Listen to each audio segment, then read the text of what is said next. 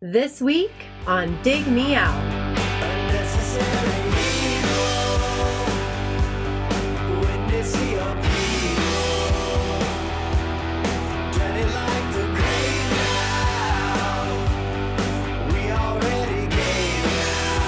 With your hosts, Jason Zia and Tim Minneci.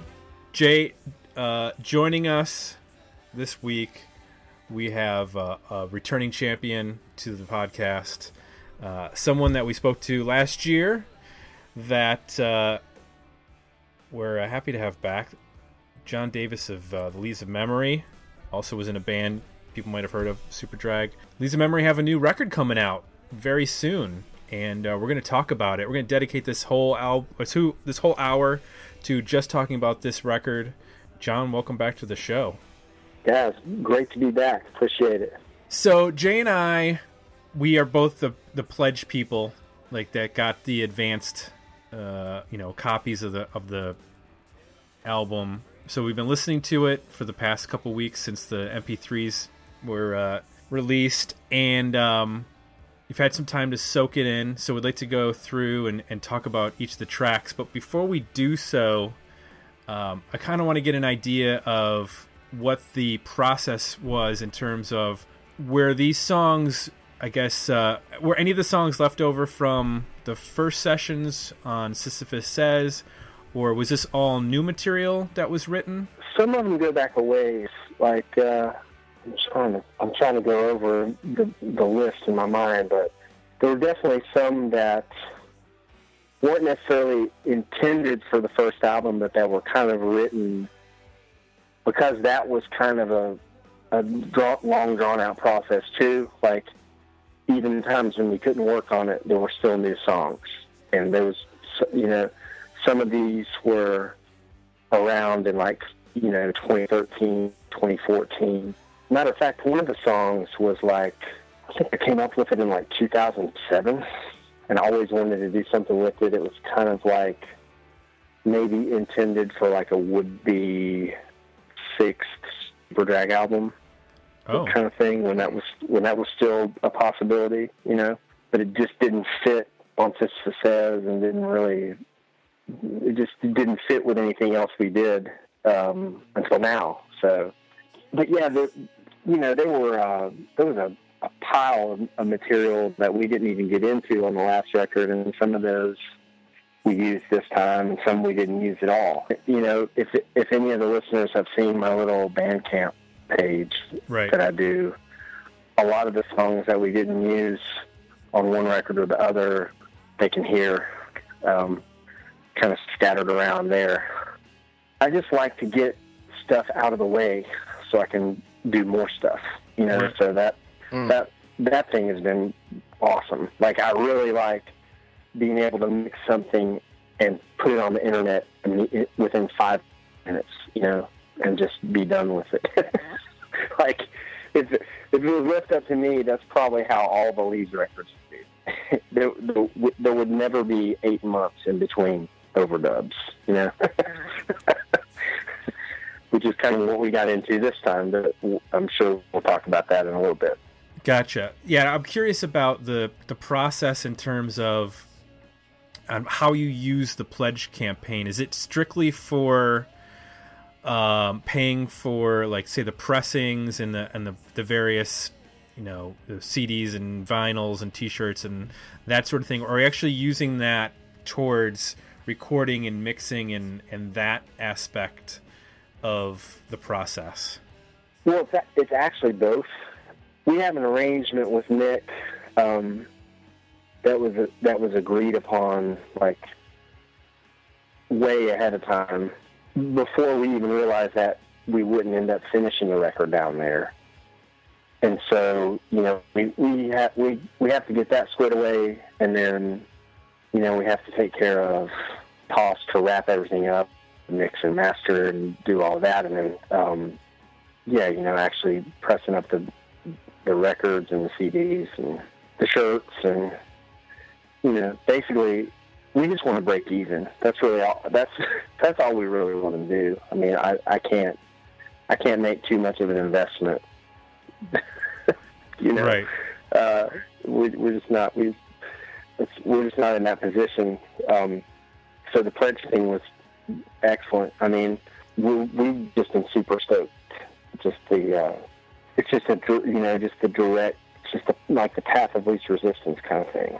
And our the, the our project manager at Pledge that's been helping us out has been super pro and on top of everything. And uh, as from my personal perspective, I really like having the opportunity to like you know offer the artwork along with it and whatever else. You know stuff that you know normally when you deal with a label, they're not going to sell your painting to you, you right know, or whatever. Like it's cool to be able to offer that.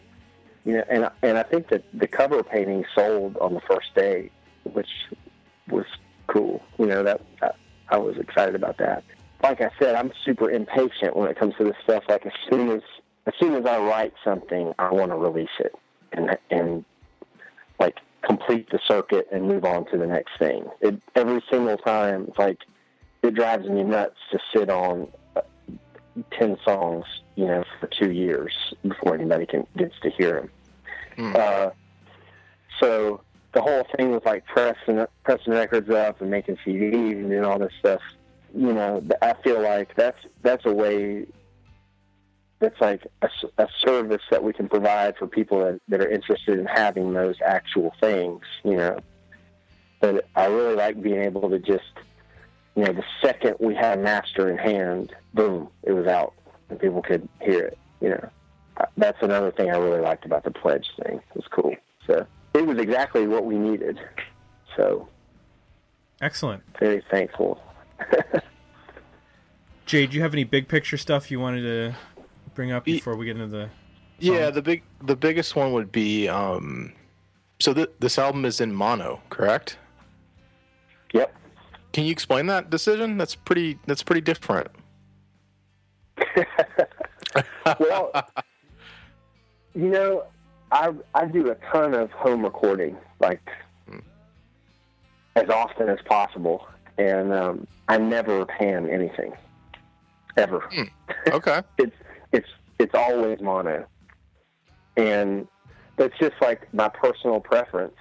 The whole thing came up kind of on a whim when we were still working down at Nick's. You know, actually, what what happened was we did um, the same day that we recorded like the title track for this record, and there's another song called XL2. That same recording session we did, um, the last 45 that we released on uh, Velocity of Sound, which is that um, Ain't No Change in Baby's Minds, was the A side. And he mixed both of those songs in mono because I asked him to. And I, I just loved the way it sounded. And basically, I kind of challenged him to mix the whole record in mono, and he was down. He didn't end up hmm. mixing it, but that kind of like planted the seed. So in my mind, from that point forward, it was like, cool. I mean, not very many people do that. It's, you know, it's kind of a, it is kind of an unusual thing to do. That's the way I, that's just the, the way I, I would prefer to present it that way. So, Yeah, it just and nobody, no, no, nobody had had any serious objections. So we, we did it.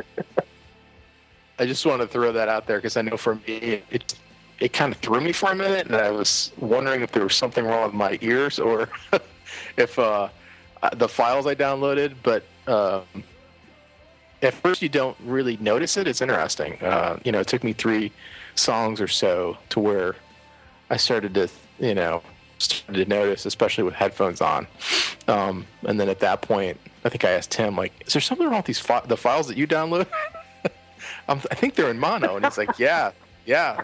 John just said on Facebook the album's in mono, and I was like, "Oh, okay." I was just making sure there wasn't something wrong with my files, but it was it was definitely different. It was interesting. It it it, it um, I'll just say from a high level, it just makes it a different listening experience than than I guess uh, what I was used to. So from that, I, I think it was uh, it was a cool decision uh, to do it. I think sonically, it does some different things that uh, stereo recording wouldn't do. Um, just in terms of it, sound, it, it sounds big in a different way, which is Mhm. interesting. Yeah. So, Yeah. Well, you know, a lot of the uh, when I think about you know records that are mixed like an extreme stereo, where you have you know all the vocals hard panned up to one side, and all the you know like Yeah. obviously the Beatles records, you know, in the '60s would be a, a, the, the probably prime example. A lot of times, man, that stuff gets on my nerves. Like it to me, it takes away from. Hmm. I, I almost always prefer their records in the mono version. Um, Mm. Or you know, uh, you know another another song that comes to mind is like, or another record that comes to mind is like Zeppelin Two. You know, there's a ton of like stereo and just crazy panning back and forth. You know, a lot of love, like stuff stuff flying back and forth. Which Mhm. you know, I mean, it definitely has its place, but it kind of always kind of bugs me. So selfishly, like I took the opportunity to to mix it in mono, and I mean, I, I definitely didn't want to bum anybody out by doing that. I know some people have already said, "Hey, we'll pledge again if you'll put it out in stereo." I was going to ask about Uh, that. which we've been trying to do our our friend Mike Purcell, who helped us finish the record and did all the mixing and mastering, uh, just for his own benefit, like because he wanted to hear certain ones in stereo. Started making alternate versions that work stereo, and he's cool with us sharing them. So we may end up with a stereo version before it's all over, uh, or you know, if by some chance we end up having to press more records, maybe, you know, this the second pressing, maybe we would do stereo. I don't know, but Well, I, I if, want to make everybody happy if we can. yeah, I, I think that's. Uh, I, I guess my last point before we get in the record is just that uh, if technology gives us anything uh, going forward with music, I'd love to see you know artists play a little bit more with mixing and mastering as either having different versions or different interpretations of the same music. I, I think there's it could be a really I, I don't know. It's an area that nobody really has touched yet, just because it's been so expensive in the past to, you know, obviously press lots of records, but in different varieties. But I don't know. There's I, I get a lot of records like, wow, I wish for you know I could get a version of this that was not as compressed, you know, because I'm listening to it on a certain system that it would sound great if it just didn't have so much compression. There's other records where I'm like, I wish Yeah. this was compressed more, or you know that kind of thing. So anyway, if you if there's a way that you can do that, I think that would be innovative in itself as well. So Jay, if you want more compression, just throw it in GarageBand and put a bunch of compression on it. there you, well, that's how you do it. uh, the other way around is the hard part, where Yeah, you know. taking the compression off. Let's get into the record. Let's talk about track one, Anyway But Down. Can you give us a little bit of history on this song, uh, the the writing and and where it comes from, from that standpoint?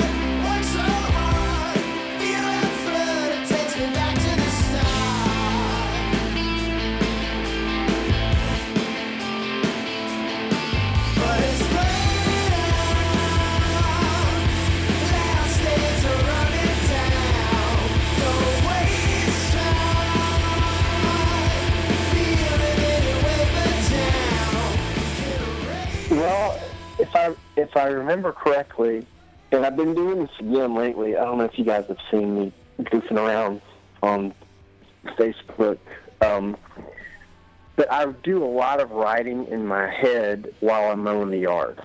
Yes.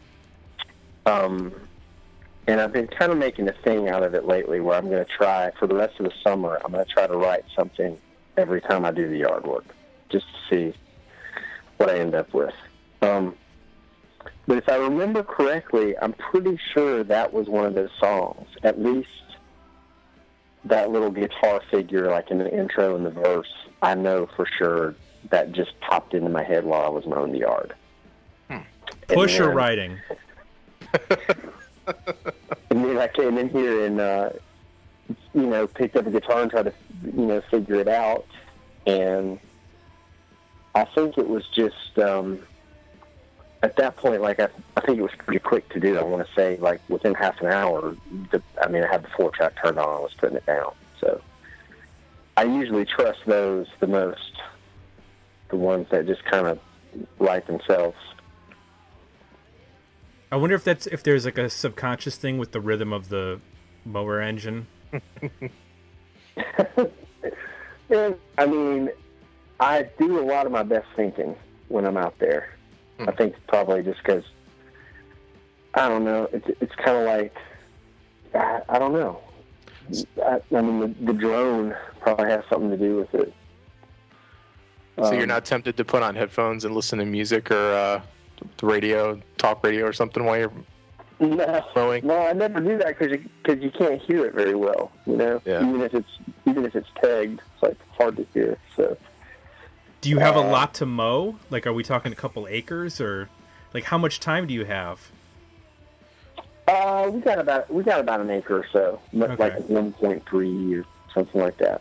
So you know, I mean, it takes me to do everything. Eh, you know, including like trimming, blowing off the driveway, and all that. I mean, it's a couple hours worth of work. So Okay, see that doesn't work. I only have a quarter of an acre, so I'm done pretty quick.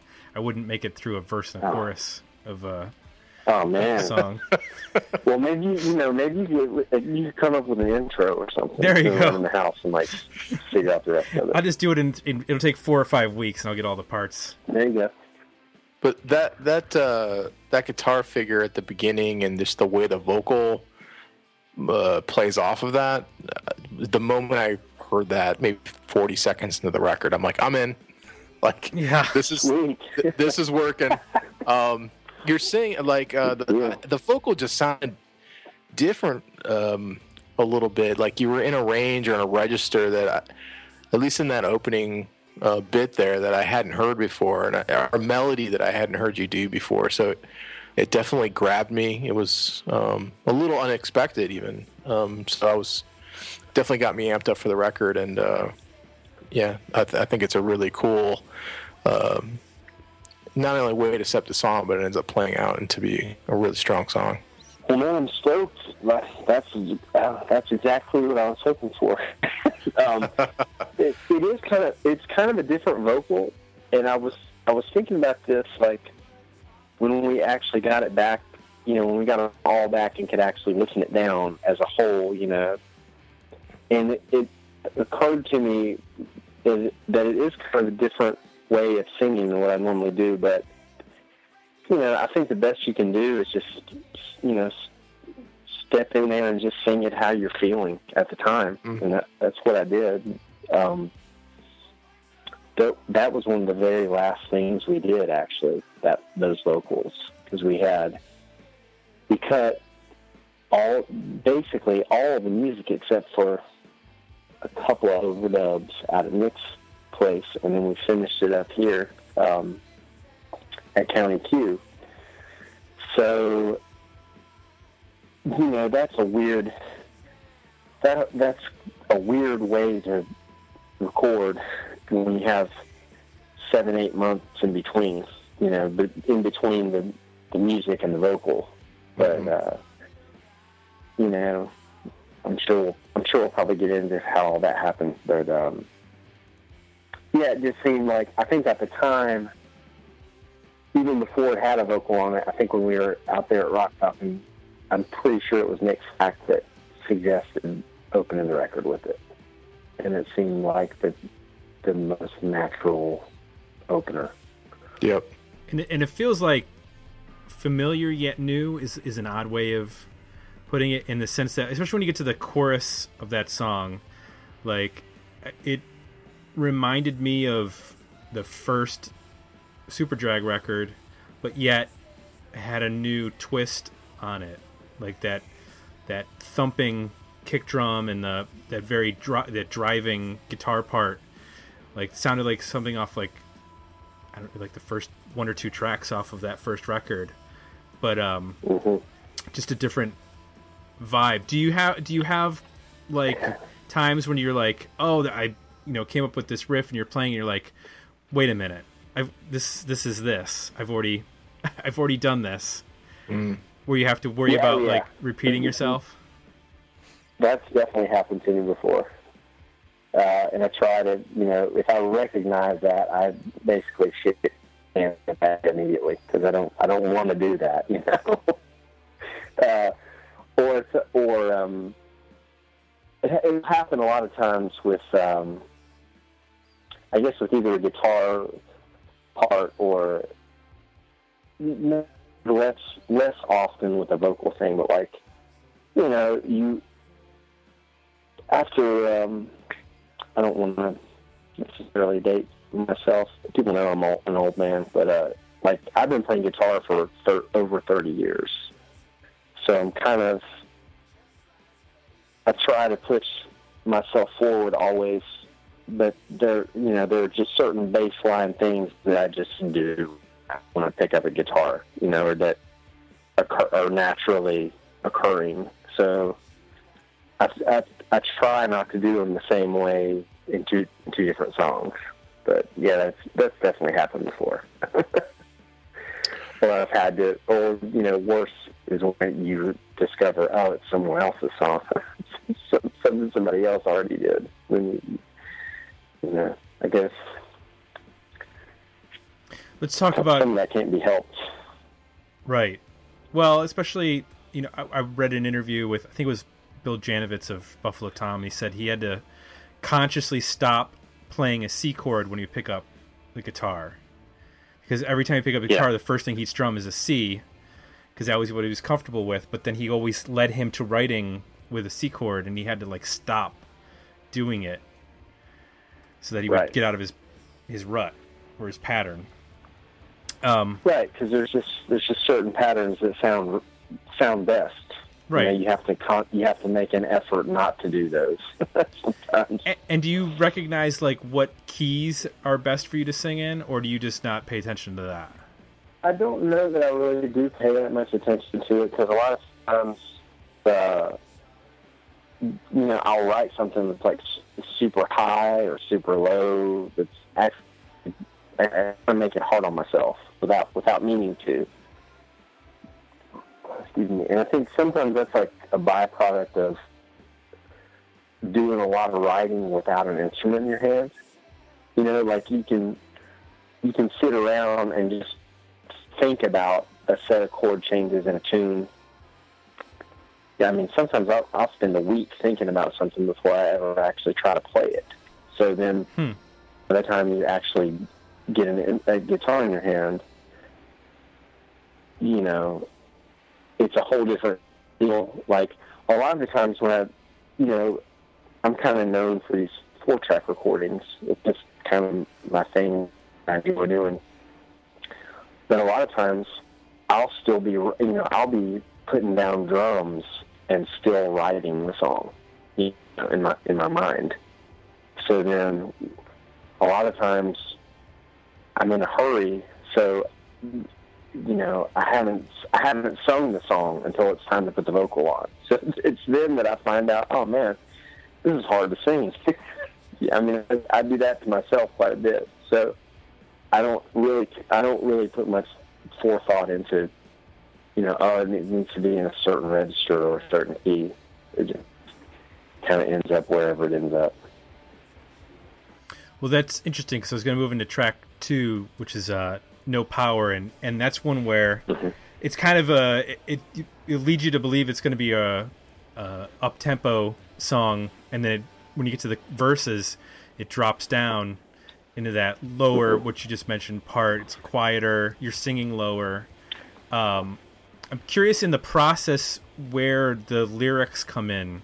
Are you writing stuff down as you're just as you're writing the song, or do you have do you keep notebooks of phrases that you hear or anything like that? No, I don't really do anything like that. Um, sometimes I don't even write them down because I've, I've, I've, I've, I've thought it through piece by piece and just kind of memorized it along the way. Uh, so by the time I get ready to sing it, I've, I've thought about it 500 times. And it's not written down. Sometimes it is written down. And definitely, you know, there are times where I sit there and, you know, spend half a day like trying to get the right words. But most of the time, I, I mean, with with with exceptions, like I usually don't spend very much time on on words. They're just there. Hmm. Just try to be. I try to keep it like as instinctual as possible, and just go with Huh. more or less like the first impulse. So, so as you have the melody, you've already got lyrics that you're pretty much committed to. Yeah, I mean, I would Wow. say eighty-five percent of the time there may be there may be like you know placeholder stuff that gets fixed, but you know, I try to be, I try to as much as I can. Like I, I try to be, just kind of let the subconscious do its thing and just trust whatever comes out. You know. Right. So you never write like in I, I've read where some people will come up with the title and then use that as a, a launching point for what the ideas are going to sort of generate for the verses and the chorus. Um, so you don't you've never worked that way. Mm, almost never. Like I've Okay. done a couple of those, but I'll, probably the closest I've come is maybe like with some of the epic ditch stuff. That was that was a the you know this kind of the opposite where you had like a concept first and then music Okay. as a as a byproduct of like wanting to make a hardcore band. It's like, oh yeah, we're gonna make an '80s hardcore band, and then write a bunch of songs, you know. But I don't usually the title of something oftentimes is like the last decision to be made. Hmm. Okay.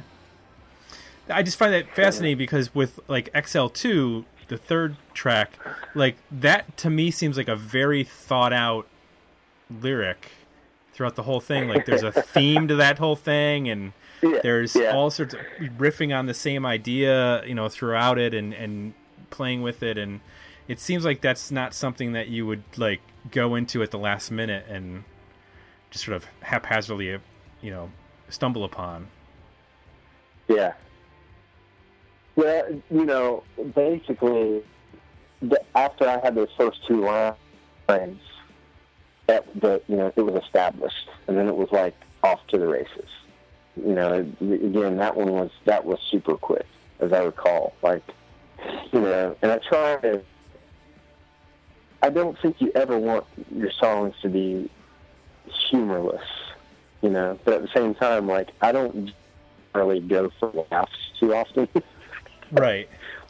when I'm writing. But uh, that's one example. Like my wife, you know, she hears all this stuff. It, it, I mean, she's probably bored to death with it by the time it actually gets turned into a record, you know. But uh, that I think that's one song that she has a really hard time taking seriously, just because it's a lyric. but I mean, it's from the heart, you know. I mean, I, I am like I like pencil and paper. I like four track. You know, that's just me. You know, I don't have a I don't have a fax machine or a pager, but I did I did take some liberties. But uh, yeah, you know. That's artistic license. Yes. Well, I mean, yeah, you gotta gotta have a little little room to maneuver.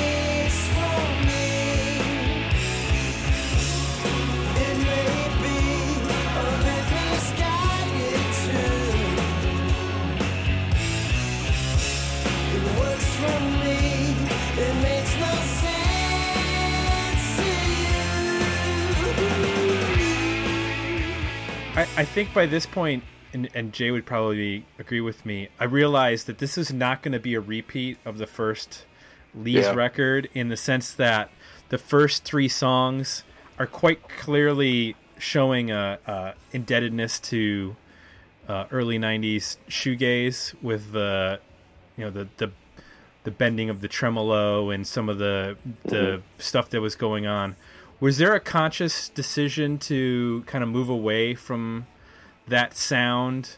Where did you feel like you had sort of like covered that ground already and you didn't really need to go back to it? 'Cause I think some people might have pegged the band as like a you know a new gaze band or whatever they're they're referred to these days. Yeah. Well, I mean, you know, without meaning any disrespect, like that's the last thing that I would want to do is be. I don't want to be. I don't want to be restricted to any one idiom. You know, I. I have, I, and I, I think if people look back over the, you know, the long run, like we sort of always react against whatever record we just got done with. It's all we always kind of ricochet off into some, even if it's it can be like a, a subtle difference. But with with that record, it, in in in in the same way, we just wrote a bunch of songs and picked our our favorite ones. You know, it it, it wasn't like a political statement or a you know, we, we definitely weren't trying to limit ourselves to one one style. And really, I mean, for me, even that record has it covers a lot of ground stylistically. But those those first two or three songs definitely make a bold statement with the Jazzmasters and the Jaguars, and you know, like you said, the tremolo bars. And I don't know, man.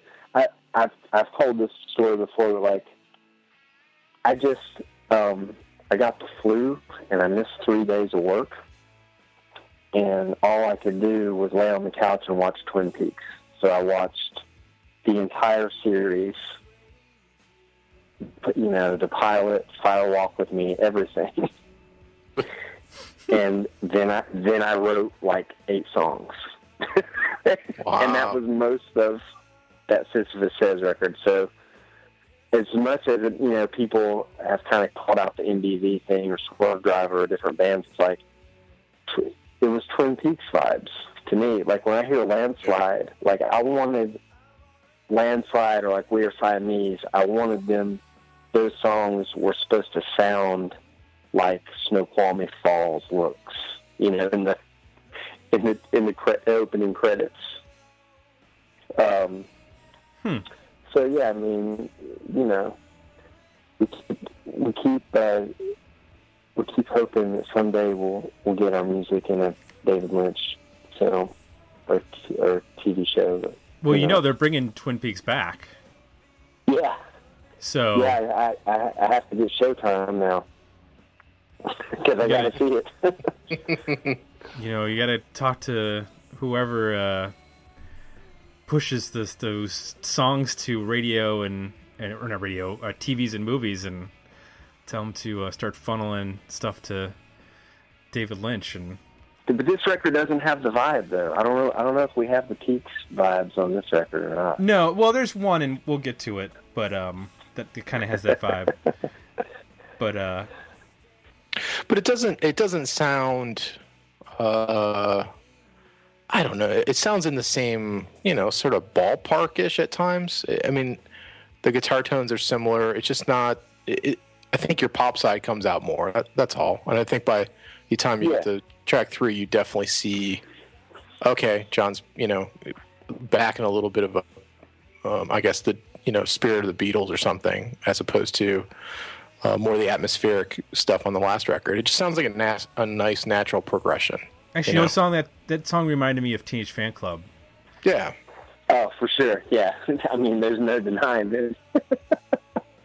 I love Teenage Fanclub so much. Like, from the first time I ever heard Teenage Fanclub, they have basically never made a bad record, in my opinion. And I wish I could somehow thank them for their music. like, I don't know. I I hate telling the same story in every interview, but when we started Superdrag, even way before we started Superdrag, you know, I played with Brandon and Tom in a different band as a drummer.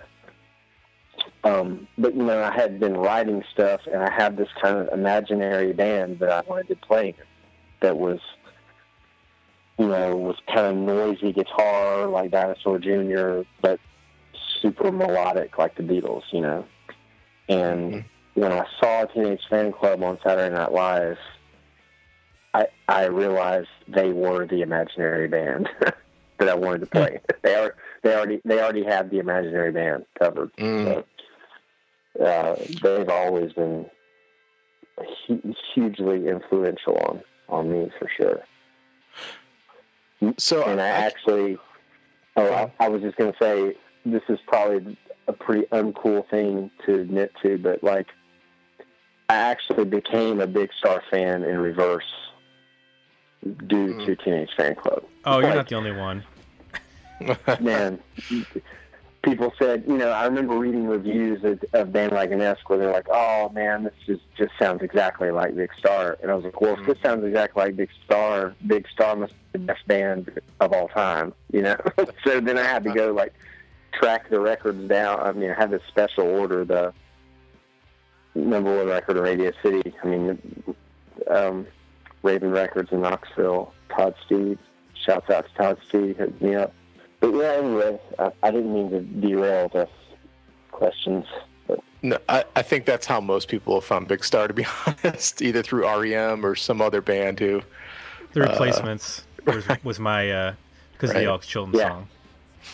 there you go. So So, so you mentioned that you were a drummer, um, and that's something that you hear it on track four, "Stay Down." The drums and the bass on this record are very present, maybe more so than I've ever noticed before. I mean, I've always, um, you know, thought the drumming was great on you know everything you've done, Superdrag, especially later area. I love the drum sound, and but it just seems like on this record, it may be what separates it from the the previous uh, record is just the how important and, and big the bass and drum sound is, almost to the point where the drum or the guitars take on more of a a melodic place. They're not as much about. Um, they, they kind of share more the the mix, I guess, um, than it, than maybe the last record did, where it's more of a wash of of guitars at times. Was that conscious? Yeah. think that that came across, uh, regardless of the mono concept? Was that always where you wanted to go with the, the mix of these? Well, I think that's just kind of how the tunes are. You know that Yeah. it's. uh I mean, it's not necessarily like Spartan or anything, but it's pretty. A lot of it's pretty pretty simple. You know, the Yeah. there's not, not a there's not a lot of guitar overdubs most of the time, and um, you know some of the songs I, I didn't even play electric guitar on. Uh, you know, Brandon Eddie Brandon did on some of those, but uh, yeah, like stay, I think "Stay Down" is a really good example. It's kind of all about the bass and the drums. You know, Yeah. the, the through those verses, the guitar is just kind of pedaling, holding down the the changes, but not not doing a whole lot. You know, the I, I think Nick Slack. I mean, he his, his drums on everything. I, I was just super stoked about, and the uh, we actually used a Rickenbacker bass a lot on this record, which I had never played on record before. Um, But I love the sound. You know, I, I've never uh, never owned one, but Nick had a killer one. You know, and uh, you know, not to not to always circle back around to the beat, but I, you know, that era kind of like I think people don't realize a lot of the bass on Revolver was a Rickenbacker. You know, really from that point forward, I think a lot of the time, up until like the White Album, I think he had a jazz bass that he played a lot on the White Album. But uh, yeah, it's a ton of Rickenbacker. Thinking specifically about like uh, "Baby You're Rich Man," you know that kind of bass sound, which is probably one of my favorite bass sounds. So, and plus, I mean, Nick is just he's a master at recording drums. He you can always recognize like he just has certain kind of like proprietary snare sounds that are just mm-hmm. are easy to recognize. Like it's like, man, that's just how he does it, you know. And I thought I thought it was cool that Mike was able to step in in kind of the eleventh hour and like wrap all this stuff up together and do such a killer job of taking you know tracks that somebody else had engineered and like make it jive so well with the stuff we did at his place. And I mean I could between Nick and Mike Purcell I could I could talk all night about how my appreciation for those dudes because that's I, I can't do what they do. I don't I mean you know I guess I'm maybe in the minority of, of dudes that have been making records for this long I've just never wanted to be an engineer there's you know I I'm always Yep. kind of kind of have my head in the clouds with all this other stuff Well, to, I think you can't. be able to be able to Sorry, go ahead. I'm so, I, I I was just going to say to to be fortunate to have sympathetic dudes like that who understand what what you want, and if you you know if you walk in the door and say, hey, I want to overdub this, this, this, and this, like Mike Purcell is he's super efficient and super fast. Like you you have to be really on point to keep up with his pace, you know, which is awesome. that's that's what we need. It's not like by the time we show up at the studio, those decisions are already made for the most part. It's like we have a, a pretty detailed uh, demo ready, and like you know, we're not sitting around navel gazing for days on end and trying to figure out which guitar we want to use, or you know, it's not it's not like that at all. We're just ready to like knock stuff out. So Yeah, I think that comes across on the record. Like I can hear, you know, now that you say it, I mean, your sort of process is get it out, get it out of your head, get it on tape, um, and then from your standpoint, it sounds like, you know, when the demo's done, you're you're kind of you're done with it, and then you've got this other these other partners who come Yeah. in and and sort of figure out, okay, well, you know, how do we make this? How do we, you know, complete this and put it put it on a record? but you know you're able to kind of move on because I know some people who try to do both. It's very difficult to say, okay, when am I done? Like if you're doing the engineering and the uh, songwriting, um, you could run into a trap where you end up in a loop of, you know, the engineering process sparks a new idea and then you want to add to it, and before you know it, it's six months and you're still not done with the song, and you know, so that, that's a really interesting process. And then you're working on Born to Run for a year. right. yeah, I, I don't think we'll ever fall into that fall. Hopefully, Good. uh, Good. This is gonna be a weird comparison, but "Stay Down," um, in a in a weird way, reminded me of Purple Rain, and here's why. Uh, a, a while ago, I think Jay, you, we read something at the same time about Purple Rain being really a country song, and it being influenced by traditional like Nashville country uh, songwriters. This song "Stay Down" has like a like I think if you stripped it down, and I don't know if it started this way, but it has like this very like country feel to it. Um, I'm wondering if I'm totally off base with that, or if it started as sort of like an acoustic uh, song and got built up from there. What what was the kind of the genesis of this? well, it it was never intended to be a country song, but you know, I'm a hick from East Tennessee, and uh, it just comes out in weird ways, you know, in in our music, like now and back then, you know. Um, I think it was really. It, this is going to be funny now in light of the first part of the question, but like honestly, I was I kind of wanted to get into like the Yo La Tengo painful kind of vibe with that guitar, you know. Um, the first demo I made, like it had a little uh, amp vibrato, even you know, like Ira Kaplan would use, uh, or you know, kind of like a Jesus and Mary chain, Psychocandy, you know, kind of thing with just the floor tom and the snare. Uh, Mm, yeah.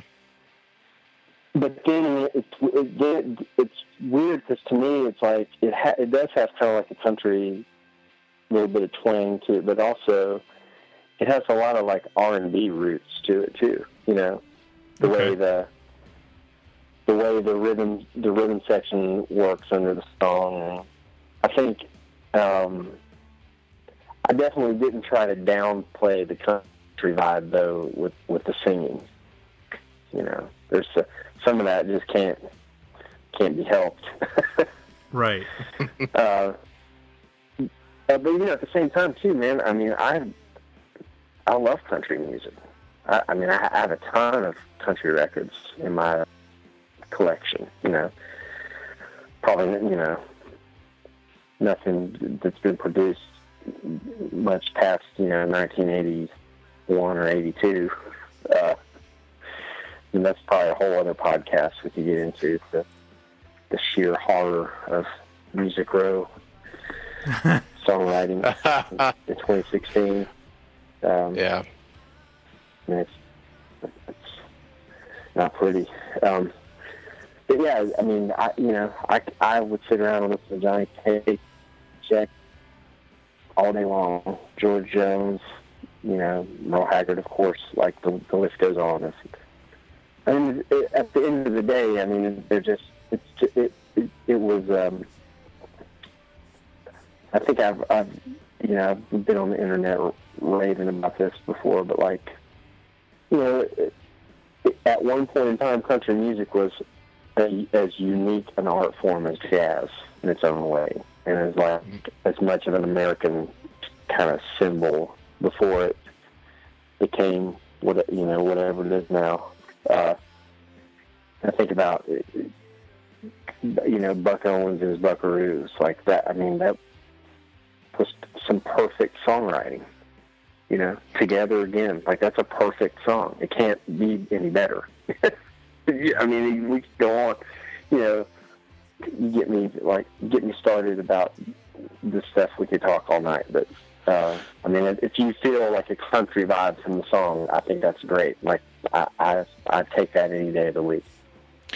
I was talking to somebody I met down here in Austin a couple weeks ago, and they're a musician in town, and we were talking about how we like what is now referred to as Americana, but in a lot of ways it is is actually original. It's more related to original country music than anything because modern country music is now it's kind of the most generic music form there is. It's sort of amalgamation of it of generally everything that's all hyper produced into a pop, you know, song format. It has no, almost nothing to do with sort of the roots of country music. So, um, yeah, that's something I've, I don't know. I go back and I just remember my riding in my pickup truck with my dad, you know, as a kid, and then he listened to all that stuff. So to me, that's what country music is.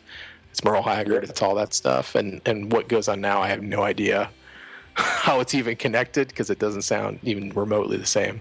Let's, I want to move on to um, just for one moment, track five. This is this might be a tie for my favorite song on the record.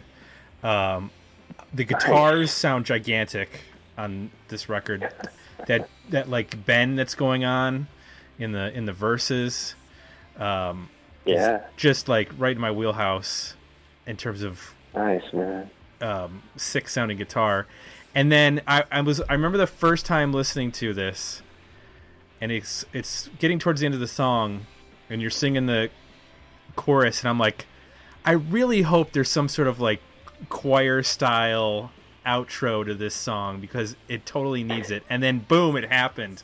And I was so happy that that happened. Well, man, you know, Brandon, he wrote arguably maybe my favorite song on the last record too. Like he comes in, you know, last time he brought in a couple of songs. This time, he had other ones that just didn't necessarily fit the vibe of what you know what was around them and on the rest of record, but the, from the very first time I heard this that one, I knew we had to we had to have it in there, and um, I mean I got to write a little bridge for it, which is fun to do, and it was actually kind of funny when he when he left the hole there with just the click for me to add something instead of a middle eight, it's actually only seven bars. but we just Oh. left it because we li- we liked it. We liked the way it turned out. So, but yeah, man, Brandon rules. I mean, he's he brings so much. Like, you know, we were talking earlier about me being done with uh, with stuff once it's on the four track, but no, it's it's never done until he his ideas and thought process because he always brings something that makes a song better. Doesn't matter what the song is. So is that you In this singing at the end? Um, I sing the the the lead vocal and the little backgrounds in that bridge, and then at the on the outro, I'm doing the little call and response things, and he's singing the main main vocal. Okay. The the part that sounds a little uh, vaguely like the Eagles, the the response part. Oh God! Yeah, when I heard that, I was like, oh, wait a minute. If it's like the Eagles, I, I don't know what you're talking about. I never heard of it. that was some dude off the street that came in and sang. No, I'm just kidding. It, it was me. I did it. It was me. It's a great part. Well, I mean that's that's that's high praise as a vocal group. The Eagles were pretty unmatched. Oh yeah. Just that's. Uh, oh just yeah, that's- man. They, you know, there's a reason why they sold like a bajillion albums. It was the '70s, and there was a lot of drug taking. And that- yeah.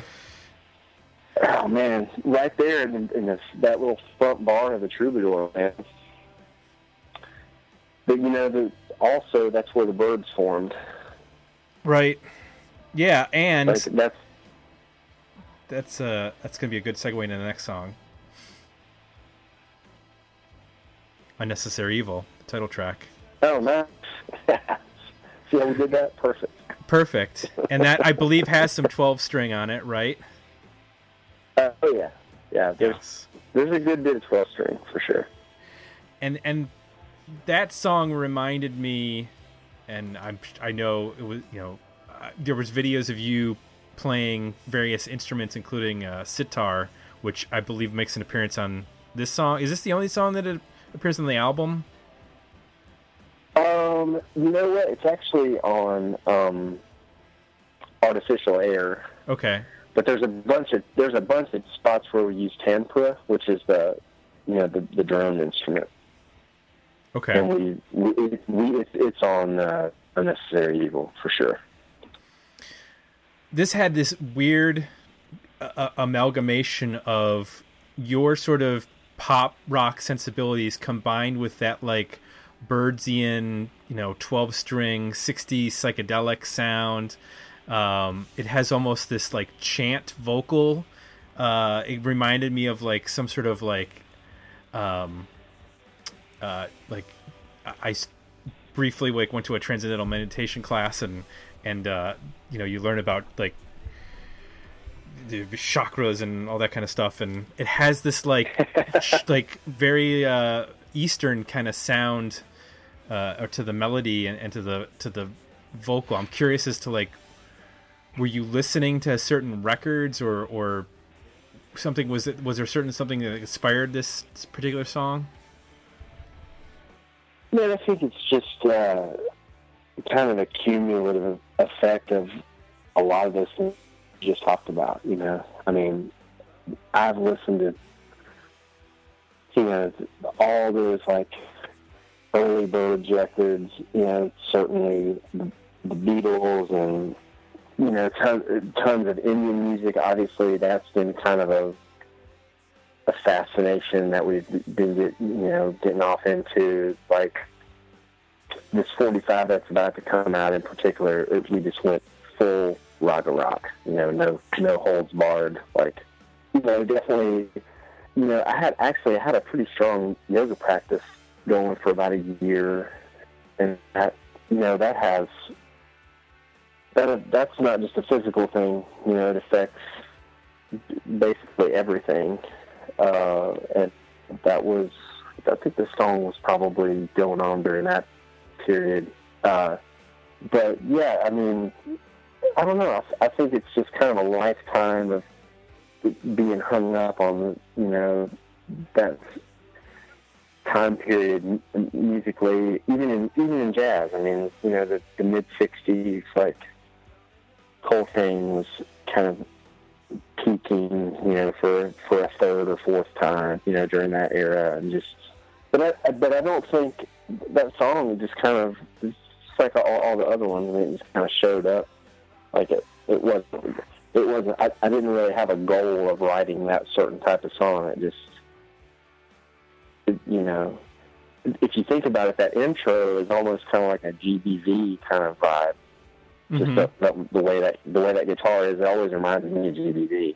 Um, but obviously, it kind of like unfolds into something totally different when it those little uh, instrumental passages. But I mean, it's definitely like a be, you know Beatley kind of thing.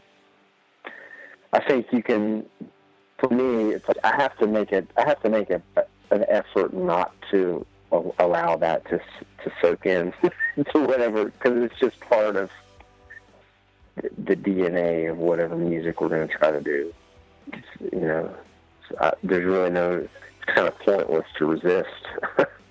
you know, dudes. They once you go go off the deep end with that, it it just makes an indelible impression on whatever you do after.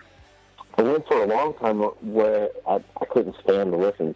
I, the pendulum swung all the way back the other way to where I could not stand to listen to them. I had to.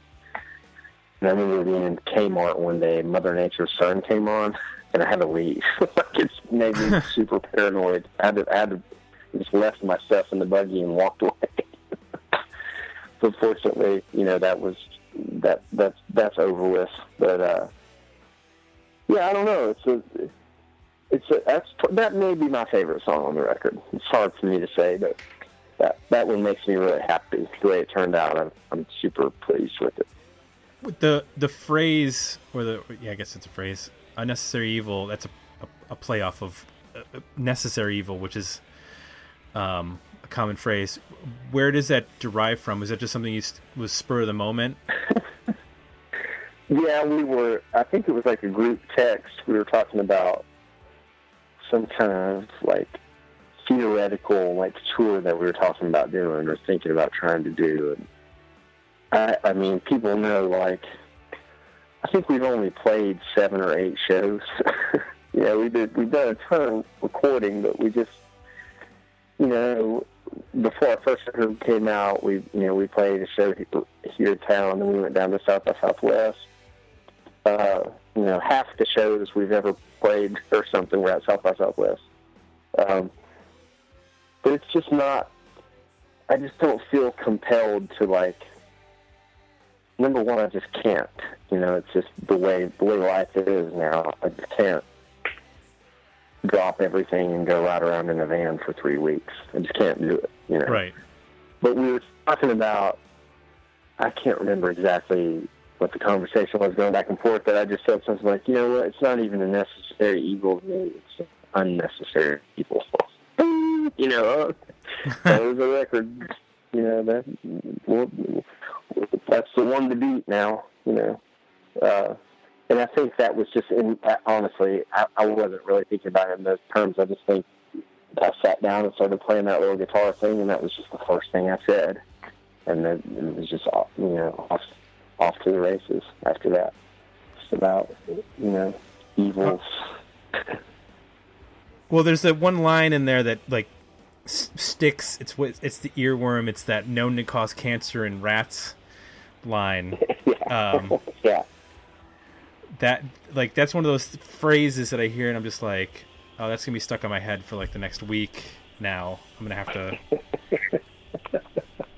when you write Well, something like yeah, I that, guess- do you know that that's like, oh, that's a good line? Well, it seems like kind of a weird thing to say, but I was thinking about, you know, wireless bouncing around everywhere, you know, we're constantly bombarded with radiation and you know wireless signal and whatever. I don't know. It just seems like every, everything we do is like poisonous or carcinogenic or something. So I think that's kind of where I was coming from. Mhm. But you know, what can we do? Well, exactly. Go off the grid and go sit on the side of a mountain somewhere.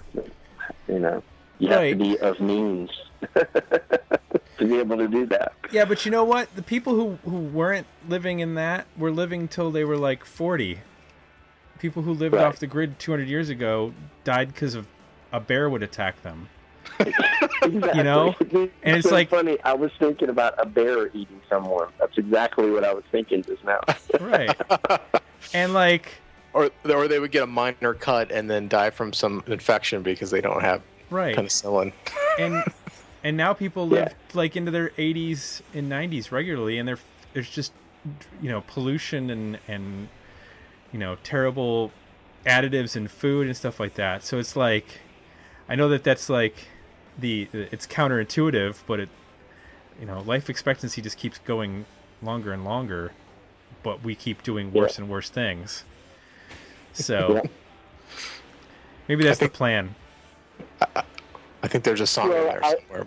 yeah I will say that the other the other thing about that song that's interesting to me, or just as far as the lyrical concepts, uh, is just the whole idea of like recording this stuff or doing what people do, like as artists or whatever. What you really want is to be remembered.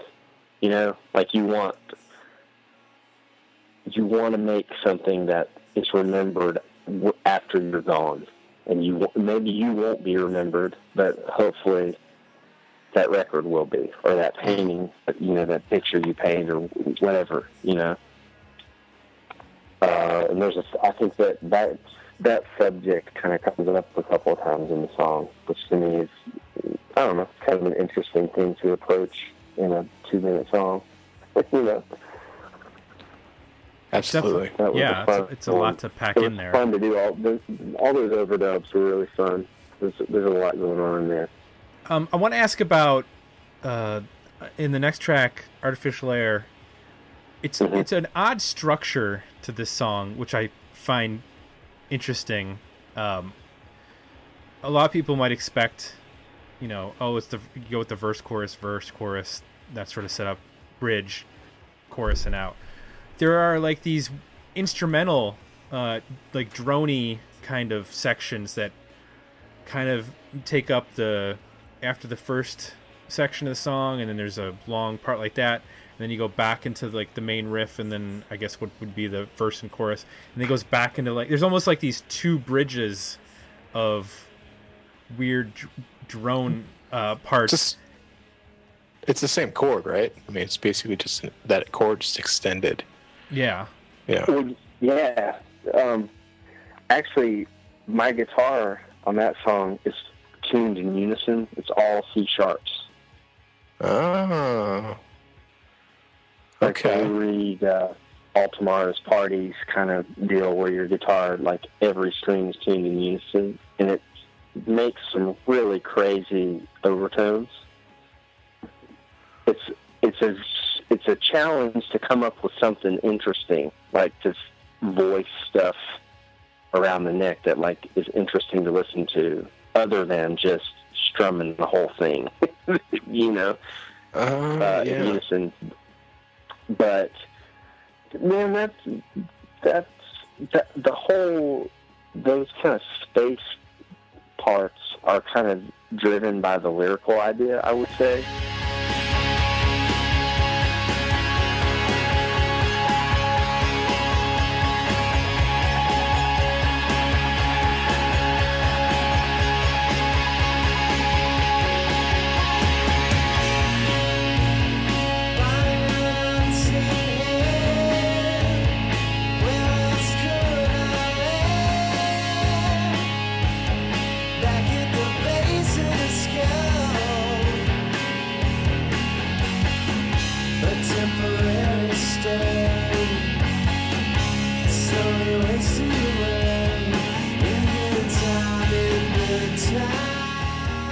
Because what happened was I watched that documentary, uh, The Spirit Molecule. It's about DMT research and people who basically they just interview a bunch of people that who did clinical research on DMT and how they all sort of report these same phenomena and how that compound is naturally occurring in every life form, plant, animal, whatever. Like it's it's found naturally in every living thing. So that right there is a huge. I mean, it's basically a huge signal that number one, maybe it's not meant to be. I, I, my personal view, and I mean, I've you know, I've been retired a long time from this type of activity, but I kind of feel like. Well, the other thing is that you know the when at the moment of death, when we die, our pineal gland produces a huge burst of this compound, and basically, you know, I guess what the theory is is that it's what unhooks the soul from the body, more or less. And like the pineal gland, that was the only part of the brain the Egyptians kept for the for the afterlife. I mean, you know, I could go on all night about this. It's fascinating documentary. Huh. But anyway, like all the subjects, and the other thing too that's really crazy is that these people, like, they feel like they're gone for weeks when they're in this other space, you know. But it, it lasts for like 20 minutes. Hmm. But they all they all report the same phenomena where they, you know, they go further and further and further out until they are aware that they're passing through this portal where they're no longer an ego or a person. It's like they're just a soul. You know, without without going too far down a rabbit trail, but like, so that's this song is kind of about this guy, let's say, who is is having this experience, you know, and he goes further and further and further out, but then it's over, and he has to come back and you know go back to work or go back to you know whatever. Instead of you know making the the the, the journey all the way to to which I feel that you know people may disagree about you know the people may disagree with this, but I kind of feel like it was meant to it was meant to, be used one time only kind of thing. When your body, when your brain, you know, in that in, in that final moment when it's released, and that's kind of like what sends you off. so anyway, that's like all, those weird sections of the song, like were kind of like an attempt to create that feeling. Wow. And I don't I don't know how I don't know how successful it was, but that was the that was the plan anyway. Well, you definitely get the. I mean, that's that's really really fascinating. I, I when I listen to it, I'm like, you definitely get that sense of, like it it starts to. You, you don't you're anticipating a change and it doesn't happen so you kind of you definitely feel like you're moving forward you're moving forward almost to like you're suspended out into the you know just because you go past the expectation of when a change would occur like mentally then i'm extended like where are we going? You know where's this Right. going to turn? And all of a sudden then it shifts and you're like oh okay. So you definitely get that sense uh you know i didn't quite obviously hadn't put it together to that specific intent but you know emotionally Yeah. it's there for sure. What was the name of the movie So it's called uh, it's called DMT, the Spirit Molecule, huh and it's on Netflix. I mean, you, I'm pretty sure you can stream it there or whatever. But sounds interesting I mean, it's Check a lot of like you know, it's a it's it gets a little maybe a little dry, like in terms of just kind of like the clinical, you know, a bunch of psychologists. It's a lot of like talking heads, you know, but what they're saying is incredible. it's, it's something else. And just Can I- the fact that all these people from all these different walks of life have the same, they they all have the same ex- shared experience, you know right and just the fact that it it's found in every living thing. That's just Excellent. amazing. That's definitely the kind of stuff that I love to find on Netflix. So I will check that out. cool. Yeah, yeah. There's always a ton of wild and weird uh, documentaries on there, Yeah. Yeah. and apparently this one stars Joe Rogan. Oh yeah, I just looked it up. He's, I think he's a he's a big proponent from what I from what I understand. He, he definitely he's he's been out there. He's been through the portal and came back. Wow, I had no idea this this whole world existed. I can't wait to go watch it now. You, if you go on a Oh. Netflix or Amazon Fire, and you go into like documentary sections, you will go down weird rabbit holes that you never expected to go. Uh oh. Yeah. What what are my recommendations going to look like after this? Man, I have no idea. I wonder if this is connected to um, uh, ayahuasca in any way. It is. Uh, yeah, okay. that's that's what it is. It's the same same deal. I only know that because of Howard Stern, because uh, Robin on Howard Stern had taken it when she went to what was it, Peru? Yeah. So, Probably. and it made her Wow. vomit horribly. Yeah. Oh yeah.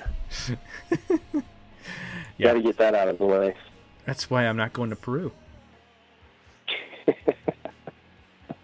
the end of the day, track eight. Um, this is the song that I think most, uh, what I would describe as cl- the closest to becoming epic, in that it uh, starts out with a very simple guitar figure um, on the acoustic, and um, I can hear where uh, did the vocal inform the guitar line, or did the guitar line in, inform the vocal for that? Yeah, I kind of just made it all up at the same time. Like the the four track recording I made, it was all on one track. Like I Okay. just played the acoustic and sang at the same time, kind of thing. And tried to keep, even though the way we tracked it down, it wasn't possible to do exactly that way. Like I definitely tried to keep it in that mode. You know, I just kind of wanted that feel, the, the feel of like, oh, it's just a dude you know, playing the playing the guitar and singing the songs to himself, and then the band just drops in and they keep, you know, then they keep going, rather than, you know, all these different isolated events being mixed together. And then, uh, you know, I think when Mike mixed it, he kind of went for in those verses. He kind of went for the smaller drums, like the demo you know, I sent it, I sent it to him just as kind of a reference or whatever.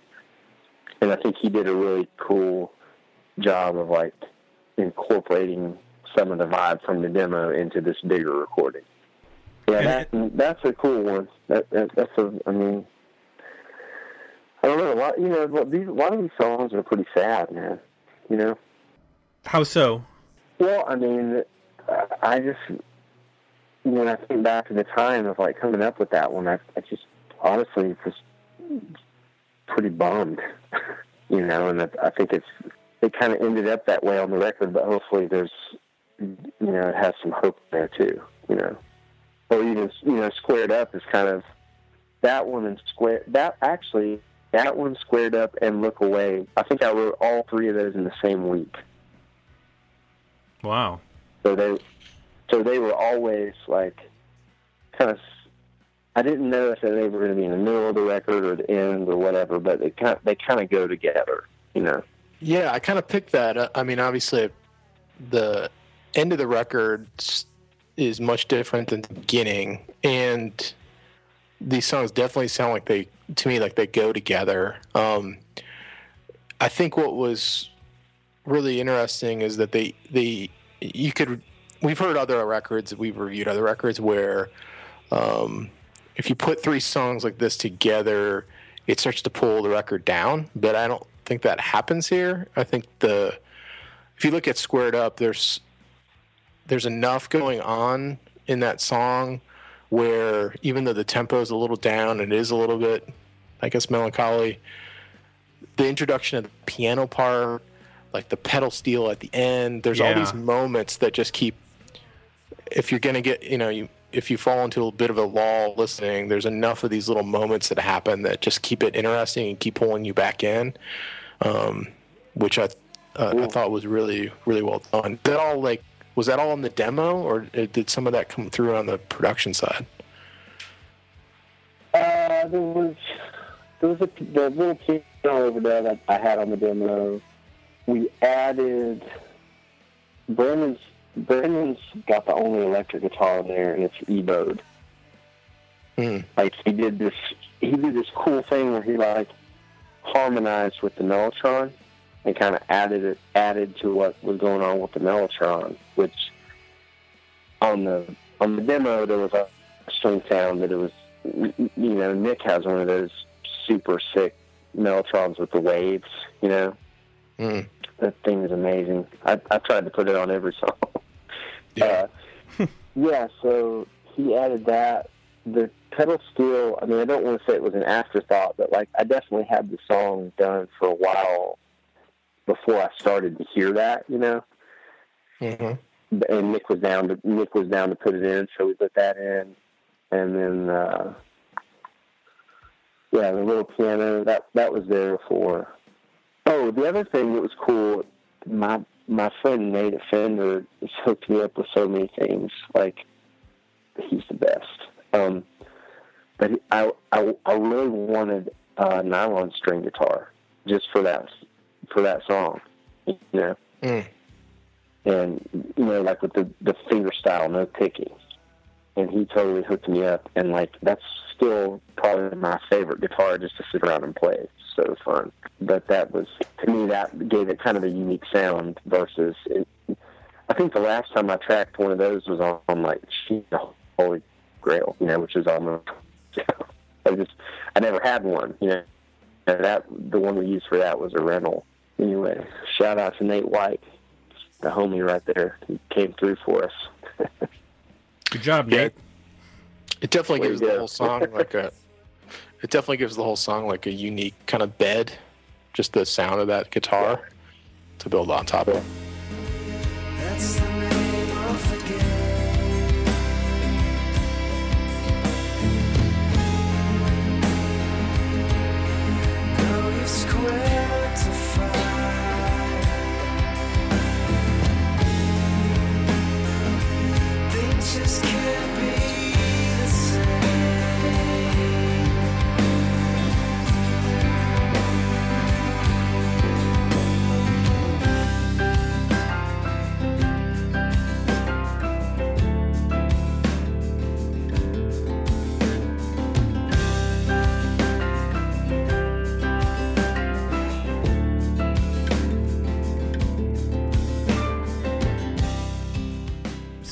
about Squared Up a little bit, I, I want to move on to Look Away. I mentioned earlier that I thought there was one song that was like sort of sonically in the same space as the first record, and I feel like this one is the one that could kind of work on uh, Sisyphus Says. It has some of the traits with the big guitar on this on this uh, particular track.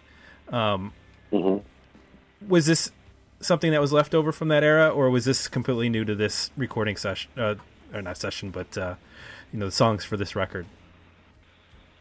No, it was. Uh, I'm trying to think of the actually like the timeline. Um, I want to say that maybe Sisyphus Says we had it finished, but we didn't really. I mean, we had that record finished forever, like before we figured out what to do with it, you know.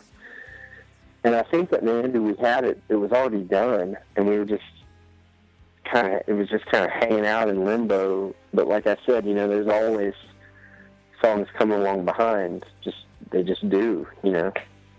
Yeah, that that one was definitely written in you know in terms of like whatever was going to come next. Uh, Okay.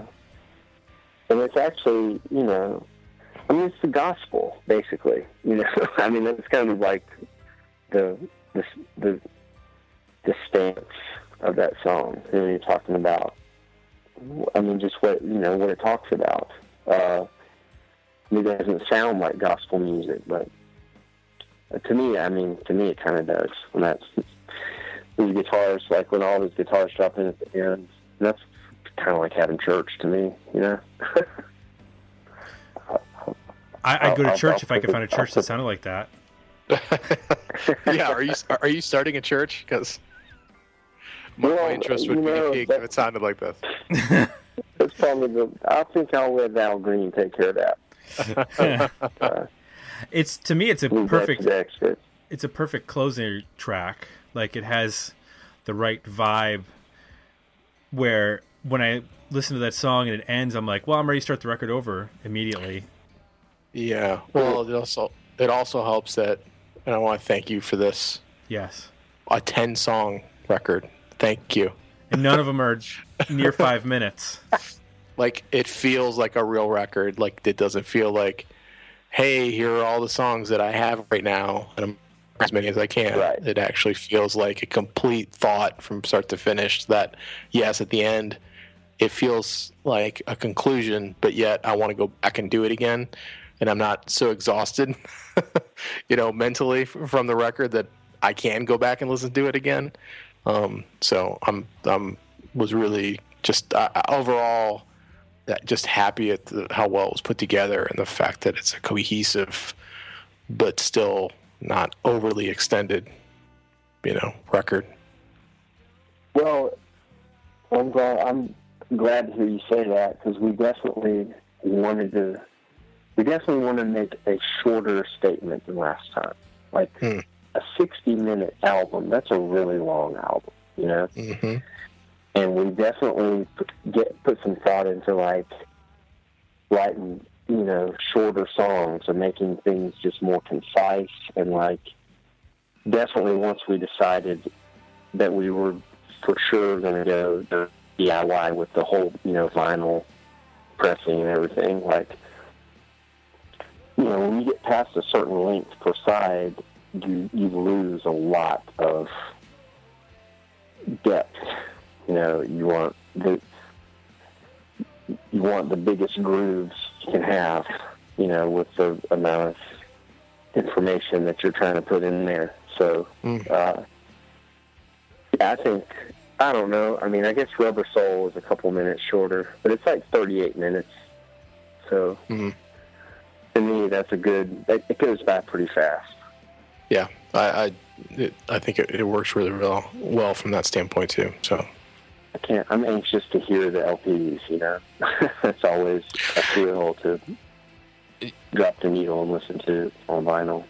Yeah, can you talk about that a little bit? I, I've heard um, a little bit here and there from other uh, artists who've made records and, and people who run record labels. Just at the uh, what was once a simple thing to press a record is now kind of turning into a a bit of a major ordeal, especially especially for small artists who aren't doing huge runs. Um, what is Yeah. that? How's it going? Is that been smooth?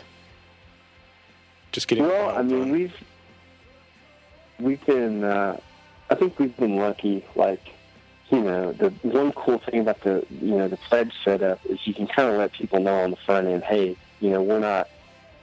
This whole process with the vinyl pressing doesn't really start until we, you know, re- until we reach this certain point that we have to get to to even make it possible. You know because we, I mean, we're just, you know, we can't just chunk down. I wish we could, you know, and just not Mhm. not not have to worry, but we just we just can't. So uh, we had like the last little forty five that we put out was pressed by this company, Gotta Groove, and they did such an awesome job, like with the color variants, just everything about it. We were so stoked about. So we we use them and they've just been super helpful every step of the way. It's just totally pro. Everything, every mistake you could possibly make in setting up a vinyl release, like they've seen it happen already. and so they, there's a lot of information that they make available where it's like, hey, you, you know, it ha- all these things have to be done in these certain ways to ensure success here. So they make it really pretty simple. Um, but you have to, I mean, there are definitely a lot of a lot a lot more boxes to check than if you just want to go get a CD made. You know, that's Yeah. that's basically there's like two steps to that. your master and your art. Boom, Mhm. you're done. But we had uh, the the guy that cut our lacquers is here local in Nashville, and he's been cutting records for like 45 years. So he does all the Velocity of Sound stuff. And again, they- they're Velocity of Sound has been like one of the most honorable and coolest dudes to work with on music. Like, and he totally hooked us up with those guys and all those 45s. We've been so happy about the the uh, you know the, just the transition to vinyl and the way they sound. So we just wanted them to do that same thing ten times for this, you know. So I feel like we've been we've we've had a lot of a lot of help along the way. So you know, we didn't have to figure out a whole lot. Can you talk a little bit about the artwork for the record? I think it's it's really different. I think it's really, really, really uh, gorgeous. Who, who did the artwork and what's the story? Well, I that was a painting I did, um, hmm and you know the last the the last record I did, the the covers. I guess the only the only release thing where I didn't paint a cover was that uh, Soft Places 45. That was a that was just a photo on the front. But uh, hmm you know, really since about 2011 or so, like I, I've been doing a lot more painting and trying to keep something on the easel at all times if I if I could, and even you know taking some commissions here and there. People wanted, like I did. I had a commission one time to paint Brian Wilson. hmm That was fun. Um, but anyway, yeah, like but, you know, before I before I kind of jumped in with both feet and started doing music, trying to like devote my whole life to doing music, like I was kind of halfway pursuing like a fine art degree as a painter and blah blah blah blah, you know. But anyway, the there was actually another picture which, if you go on Pledge, the the Pledge little store we have, it's actually uh, up there too. Somebody bought it. But I got off into this process of trying to do symmetry, which normally that's kind of a I don't want to say it's forbidden, but it's like not something you generally want to go after with with fine art, like perfect symmetry, you know, or Sure. as perfect as you can, can make. Um, Yep. But I think it was kind of a byproduct of making a bunch of tie dyes, where you know I kind of went nuts so with making tie dyes there for a while, Mhm. and that's a case where, at least for certain types, you want the folds to be as symmetrical as possible. hmm So I kind of took that same idea to canvas, and also I started drawing all the lines with Gorilla Glue because it blows up all crazy and looks. When you paint over it, it looks like it's welded. Mm.